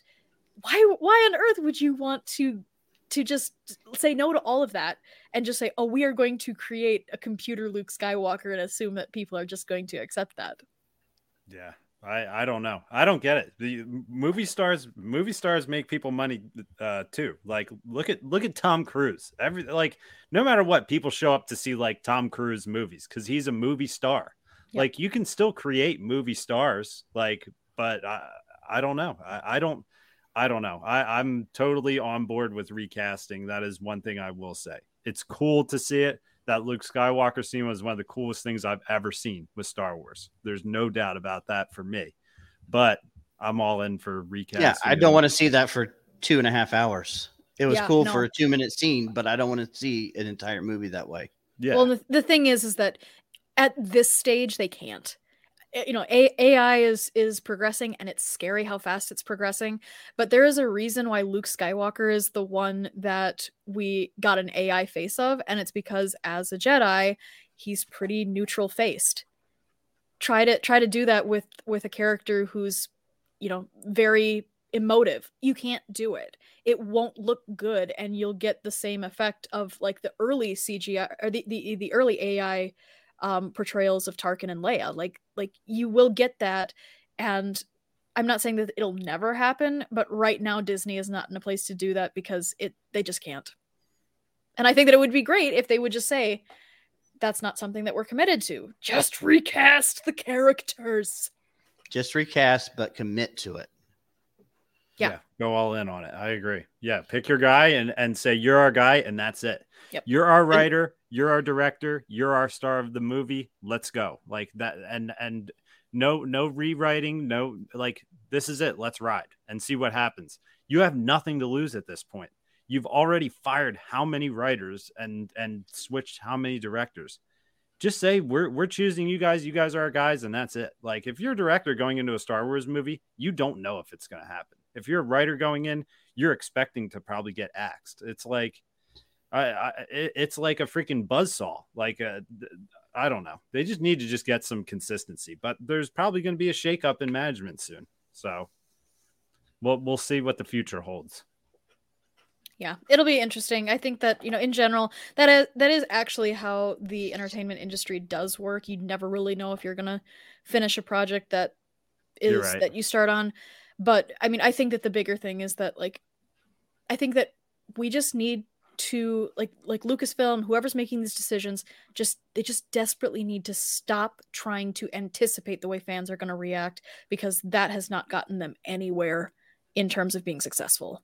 So, just find somebody who can tell a good story, get a director, you know, who has proven that they can direct especially in Star Wars and I just say go for it. They're they're kind of just faffing around and not making any decisions and I just kind of go like you're I, I, I, personally really do like the TV show model. I do wish that there was more of an emphasis on live action or or um, um filming on location as opposed to using the the uh, volume.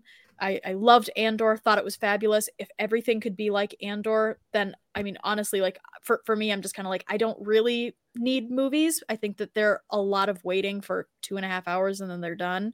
Or they're or there's a, a cliffhanger and then you have to wait another two years. Um, but in general, I'm just kind of like, okay, well, you know, Disney's got some decisions to make now that Mando is kind of at, like the, this whole like Favroni verse is like in motion. Like this is going to keep going. And so now that they just they just have to decide like what is the rest of the landscape going to look like in terms of film and in terms of other forms of media. So it'll be interesting and maybe we will get some news at celebration and maybe we won't. And maybe it would be better if we didn't if this is still stuff that just isn't in production at all. I agree with Brent on that. So any other comments? All right. Well, thanks to our our uh, listeners and and especially the people who jumped in to comment. Uh, it was fun to be able to see people reacting in in real time, and uh, definitely come back next week for the uh, 200th episode. That'll be a lot of fun, and um, you know, in in everything, just you know, stay happy, healthy, and continue to love Star Wars. So, um, have a great night, guys, and uh, may the force be with you.